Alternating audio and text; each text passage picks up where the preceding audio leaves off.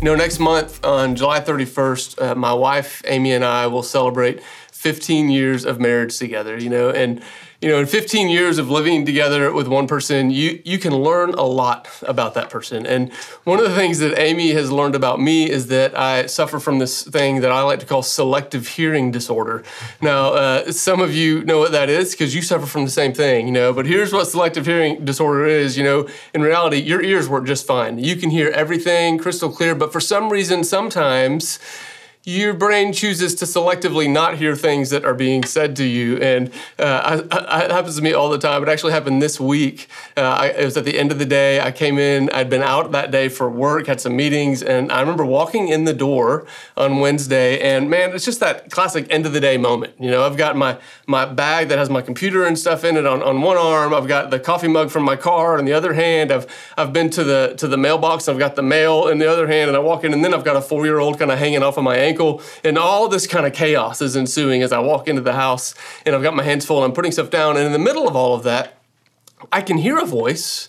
Like I and I think it's Amy's voice, and I know she's saying something, but for whatever reason, the, what she's saying is not quite sticking in my brain. It's not registering. It's like just out here, going in one ear, out the other, and I'm not hearing a thing she's saying.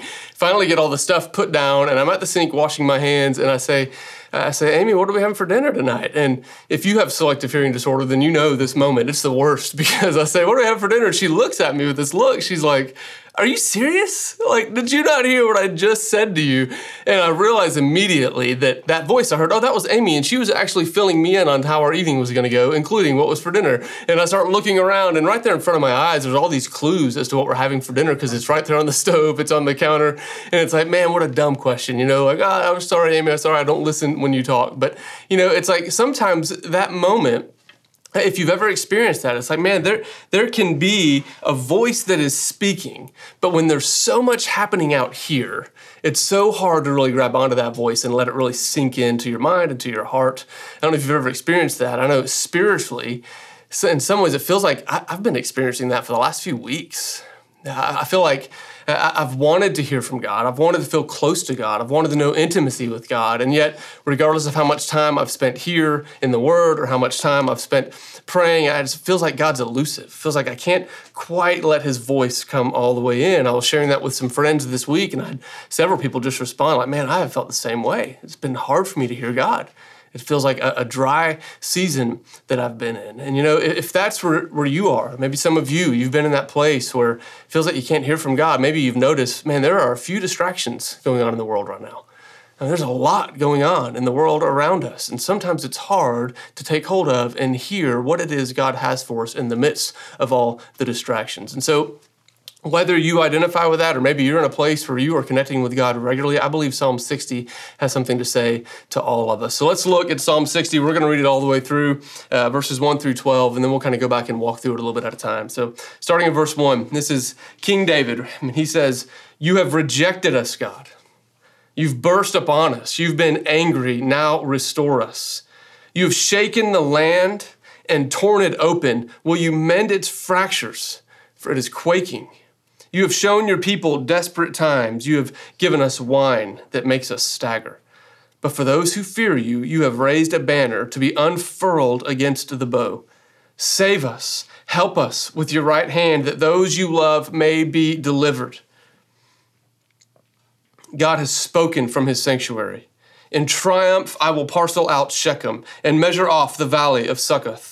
Gilead is mine, and Manasseh is mine. Ephraim is my helmet. Judah is my scepter. Moab is my wash basin. On Edom I toss my sandal, and over Philistia I shout in triumph. Who will bring me to the fortified city? Who will lead me to Edom? Is it not you, God, you who have now rejected us and no longer go out with our armies? Give us aid against the enemy, for human help is worthless. With God, we will gain the victory, and He will trample down our enemies. This is the word of the Lord from Psalm 60, given through uh, God's servant David. Now, if we're honest, Psalm 60, this, you know, we read through that, and this kind of feels like one of those Psalms that, man, you read it and you just kind of check it off like, man, that was weird. I don't know what just happened there. I'm not coming back to that one anytime soon. All these random cities and places, what is happening? But I, I believe there's something special that God's doing in Psalm 60 through David. And we, I, I think this is applicable and, and understandable when you go back and you look at the introduction to the psalm. You know, before verse one of, of many of the Psalms, there's these words in italics. And a lot of times we skip right over those. They don't even get a verse number in the English Bible. But in the Hebrew Bible, those italic words are actually verse one. And our verse one is verse two. And, a lot of those introductions are just kind of, um, they're instructions to the worship leader. Because remember, the Psalms, they are poems, they're songs and lyrics. And so there would be special instructions. And so if you look at the italics in Psalm 60, above verse one, you know, it says, For the director of music, to the tune of the Lily of the Covenant. And that'd be like if I wrote a song and I was like, hey, Will, play this song. You can play it to the tune of Jesus Loves Me. And that's how we're going to move through this, you know. And then the next part it says a miktam for David. I don't know what a miktam is. We're going to go past that. The next part, though, look what it says for teaching. For teaching. In other words, David is going, hey, this psalm that I've written, this is a worship song, but it is not just for worship, it is also for teaching. It's not just a worship song, it is a teaching song. And David is saying there's something in here, although what he's writing about is an experience unique to his life, there's something that he experienced that he believes that is useful for the teaching of all of God's people throughout all generations. There are only two Psalms that have that phrase at the beginning, and this is one of them. And so there's something here for us. And we're going to walk through the psalm, and what you're going to see is kind of this pattern that goes through. We're going to start where, where David identifies a problem, and then David is going to pray, and then he's going to hear the promises, and then he's going to hear the plan. And so that's how we're going to walk through it. We're going to start with the problem. David, right out of the gate, is kind of just telling God, hey, God, you need to know what's going on in the world, as if God doesn't know. This is what David's like, hey, I'm going to let you know, God. Look, he says, he says, you've rejected us, God. You, have burst upon us. He says the earth is shaking. God, you're shaking the land. It's being ripped apart, God. You've, you've shown us desperate times. You've given us wine that makes us stagger. You see, you, we know historically what David was going through in this time. You can read about it in, in 2 Samuel 8 or in 1 Chronicles 18, but basically what has happened, David has just come to the throne and he has kind of inherited a kingdom from the king before him, King Saul, that is just at war on every side. Like on every border of Israel, the kingdom of Israel, there is war breaking out. And David has to spend the first several years uh, as the king going out and fighting battles to secure the, ba- the, the borders of Israel. And at this particular moment, David has gone to the northeast part of the kingdom and he's waging war along the Euphrates River only to receive word that the Edomites have invaded from the south. And he's left exposed. And it is in this moment of desperation, you can imagine being a king or a general fighting a war on one front only to hear that the other front is being taken. And it's in this moment that David cries out, God, what, are you doing? God, you've rejected us. You've shaken us. And the language that David used here, it paints a picture. He says, God, what's happening is there is an external crisis. He said, It feels like you've rejected us. It feels like the world is shaking and you're ripping it apart. There's an external crisis that's unfolding. But then he begins to paint a picture of what it feels like on the inside. He said, You've given us wine that makes us stagger. God hadn't literally gotten David drunk on wine. What David is explaining is God, there's an external crisis and it is resulting in internal confusion. You know, I, I don't know if you've ever had that before where there's an external crisis. If you've been alive and breathing in 2020, then I have a feeling you know exactly what this feels like. It's like, man, I mean, you just go back to the beginning of the year. Look at what, I mean, if you live in Nashville, it's like, man, it started with these, these tornadoes that went through our city and just ravaged our city. And then not long after that, our city gets shut down because we're, oh, a global pandemic. There's a virus that's spreading all around. And then not long after that, you may have even forgotten about this. There was like a, a record breaking power outages in our city where 130,000 people were without power for like five days. And then and then it's like after that, our eyes have been drawn to the systemic racism that's been rampant in our nation for centuries. You know, it's like we're like, oh, what is happening? And then there's riots and protests and civil unrest and all these things. And then add on top of that, it's an election year and we got to figure out who to put in the White House at the end of the year. Oh my goodness. It's like external crisis. And in the middle of it, if you're anything like me, internal confusion. I mean, we didn't even get into this personal stuff that's probably happening in a lot of your lives. Many of us are facing unemployment. You have friends or families that have gotten sick. Some of you know those who have died because of the pandemic. Some of you are facing financial hardship, and in the middle of all this, it's like, man, the, knowing what to do next, you can feel really stuck. It's an external crisis with internal confusion. But I love what happens here because David, he just blatantly says the problem to God. You know, a lot of us, we don't know we can do that.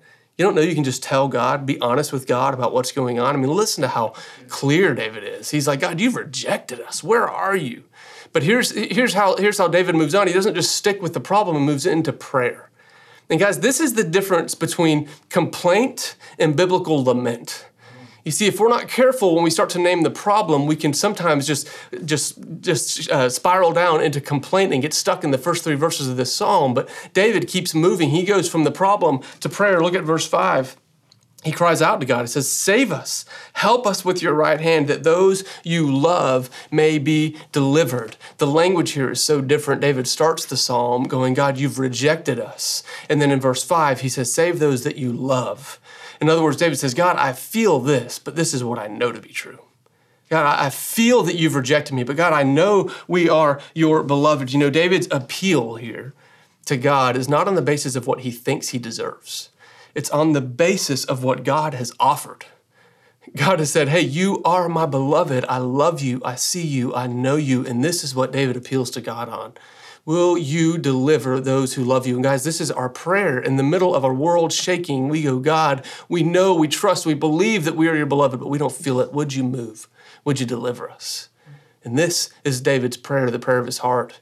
Now, what happens next in the psalm feels really confusing to us because, you know, verses six through eight, it says God answers. God has spoken from his sanctuary, and then God starts talking, and it sounds as though he's like flipped to the back of your Bible and he's like reading a bunch of cities off a random map in the Old Testament time, and we're tempted just to move right past it. But God is saying something here. And, and something that, that we don't understand, but David would have understood very clearly. God begins by saying this He says, In triumph, I will parcel out Shechem. Now, we don't know what Shechem is, but David would have known. Shechem was the place in Genesis chapter 12 where God first came to a man named Abram. Abram was in his 90s with a wife who'd never had any children, and God said to him, Hey, Abram, I am going to make your family into a great nation. God spoke a promise at Shechem to Abram, and it's almost like God is looking at David and going, Hey, you remember that promise? remember that promise I made to Abram centuries ago? Like, remember that promise? Now you're sitting as king over that nation that I brought to fruition because of that promise he's pointing to his faithfulness. He keeps going. He says, he says, I'll parcel out Shechem, I'll measure off the valley of Succoth. Now again, we have no idea where that is or what that is. But see, Succoth was the place where Jacob, who was the grandson of Abram, it was the first piece of the promised land that he would take possession of after living as a servant to his uncle Laban. And so Jacob steps in as God's going, Hey, remember that promise I made to Abram? Remember when Jacob stepped in and he started to fulfill that promise by taking hold of this land?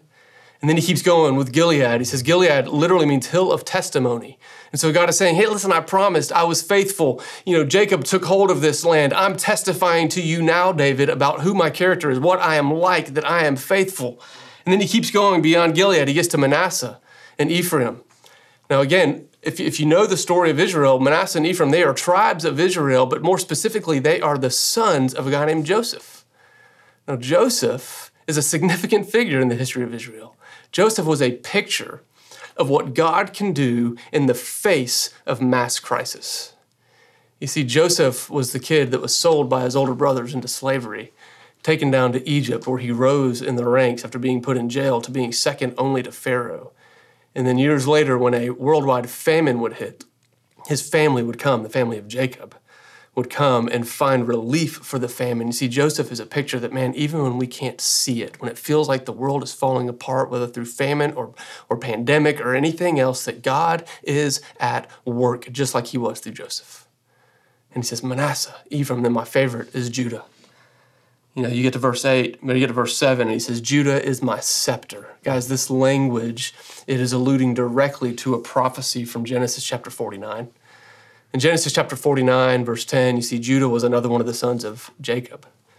And in Genesis 49, verse 10, Jacob looks at Judah and listen to this prophecy. He says, The scepter, scepter is a signal of ruling, of kingship. He says, The scepter will not depart from Judah, nor the ruler's staff from between his feet, until he comes to whom it belongs, and the obedience of the nations is his. Guys, this is a prophecy that he's saying, hey, out of the tribe of Judah is going to come a king from whom the scepter will never depart, a king to whom all nations will come and give their obedience, a king that will be the king of kings, the Lord of lords. Guys, this is a direct prophecy of the coming of the Messiah, Jesus Christ, God with us.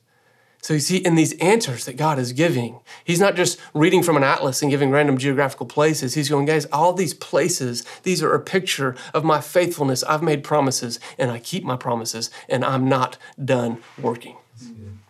I love this. And then, and then just to, to cap it all off, God starts naming off the countries that are at war with David. He says, Hey, you know all that pressure you feel on every side? He said, Let me tell you how I feel about the pressure that feels like it's going to overwhelm you right now. He says, Oh man, Moab, Moab's like my kitchen sink. It's my I could take it out and put it in a new one if I wanted to. He said, Edom is like the place where I chuck my shoes when I walk in the house at the end of the day. It's nothing. He says, Over Philistia, I will shout and triumph. And guys, I think God looks at us right now and He's not insensitive to what we're experiencing, but He goes, Guys, I see what you're experiencing. And what you need to know is that I stand in dominion over coronavirus. I stand in dominion over injustice. I stand in dominion over division. I stand in authority. I have it all, and I'm still in control, and I know where this thing is going. These things feel huge to you, but God is in control, and He knows what He's doing. And we move beyond the promise. Sometimes we want it to go uh, problem, prayer. God, just give me your plan. Tell me what you're going to do. But God says, no, no, here's, here's the problem. I hear you. Here's the prayer. I hear you. Here's my promises. So you know I'm faithful. Now let me tell you about the plan. And so after God lays out the promises in verse 9, David says this He says, Who will bring me to the fortified city? Guys, this question, this is, whether we know it or not, this is the question that all of us are asking. This is the longing of every human heart. You see, the fortified city is a picture of security, of stability, of peace fortified city for David was Jerusalem, where he had walls on every side and the enemies could not get in.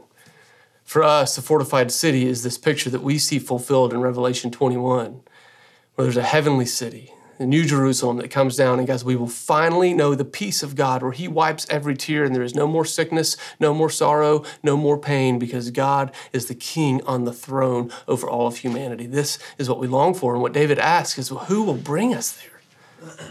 It's a question of hope. Where do we find our hope? I love it. David keeps on going. he says, Is it not you, God? He says, You who right now have rejected us. He's having to remind his soul, even though I feel like you've rejected me, God, it's you. And look at verse 11. He says, Give us aid against the enemy. All those things pressing in. He says, For human help is worthless. With God, we will gain the victory, and he will trample down our enemies. God, where, where do we find our hope, guys? Where is our hope found? You know, if we're not careful, the world will offer out all kinds of things to try to give us hope. And I'm just going to tell you very, very, very like, he's got to know, like, guys, our hope, our hope is not in a vaccine. Our hope is not in a scientist figuring out how to beat this thing. Our hope is not in police reform. Even though these things would all be good, that's not where our eternal hope comes from. Our hope is not in getting someone new in the White House or keeping the same person in the White House or whatever way it is you lean. That's not where our hope is. Our hope has to be bigger than that, beyond that. See, our hope comes in God alone, in the promises that He's made. In this whole thing, what He's saying is, guys, I want you to know just like I promised to come and I did, He says, I, I have promised to come again and I will come and I am going to make all things new. This is the promise of Jesus. And this is where our hope lies. It's where we find our hope. Now, I want to be really clear. Sometimes there's this false dichotomy that we can kind of set up in the middle of this. You know, we hear this sermon, oh, the world's shaking, we got to fix our eyes on Jesus. Sometimes we hear this thing that goes, oh, yeah, just trust in Jesus. Doesn't matter what you do, you just got to keep trusting. Guys, that's not a true dichotomy. David is calling our eyes to fix them on Jesus, to remind us that he's the king, but there's still something to be done. We find the clue in the middle of this all the way back in verse 4 of this psalm. See, sometimes the psalmists don't write linearly the way we do. They write as poetry, so it's flowing. And in verse 4, listen to what David writes. He says, But for those who fear you, you have raised a banner to be unfurled against the bow. Man, this is beautiful language, guys. You know, in a battle, when the banner goes up, it's this symbol to signify to the warriors that, hey, there is victory on the other side. Keep going. The banner is a rallying cry that in the middle of the chaos of what's breaking on around you, it can rise up above the chaos so you can see that victory is in reach. And guys, uh, this language of being raised up, again, for the, for the Israelite person, for the Hebrew who reads this, it's going to call to mind a specific story, a really strange story in Numbers 21, where there's these snakes amongst the Israelites and they're biting them and they're dying. And God tells Moses to put a bronze serpent on a stick and lift it up. And he says, anybody who looks at the serpent will be saved. And it's this thing that happens. And so they hear the banner being raised up. Immediately they're imagining the serpent, Moses raising up this serpent. Man, there's hope. God is going to heal our nation. But guys, the picture of a banner being raised goes much further than that for us who are followers of Jesus. You see, in John chapter 3, Jesus himself is going to allude to that strange story. And this is what he says. He says, No one's ever gone into heaven except for the one who came from heaven. He's the one who came, the ruler from the tribe of Judah the Son of Man. Verse 14 Just as Moses lifted up the snake in the wilderness, so the Son of Man must be raised up. There's that banner language that everyone who believes may have eternal life in him. Guys, this is our hope that Christ has gone ahead of us. He came into the world, he suffered just like we're experiencing suffering. And then he rose above it, victorious over death, conquering the cross through the empty tomb and He's the banner that's risen above the chaos that's all around us so we can fix our eyes on Him and knowing He's at work. Now, here's what matters is that when the banner goes up, the warriors don't stop fighting. They don't just go, oh, the banner's up, we're done. No, they fight with renewed vigor.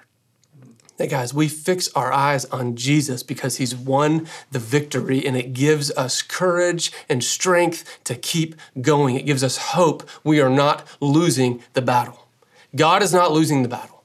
He's not finished. He's still working. He's given us the promise. He promised Christ would come, and He came. He entered into our suffering, He beat it, and He's going to come again. There's hope, guys. Let's fix our eyes on Jesus. So, this morning, you know, as we get ready to take communion, this serves as a renewal point to be renewed in our battle against the chaos that is waging around us. But we don't fight it on our own strength. We fight it with our eyes on Jesus who was raised up. We fight it with our eyes on Jesus, who's coming back. He's going to bring the fortified city so that we can know peace with no end. And so, as you take communion this morning, I want to encourage you to get the bread and get the cup, and we're going to have this simple prayer for you to pray as you take communion. And it's going to be on the screen, and this simple prayer is just kind of this acknowledgement. I want you to take some moment of silence and just say the prayer together. It is Christ has come, Christ has suffered, Christ is risen, Christ is returning. Come, Lord, come. Let's take communion together. I love you, Ethos Church.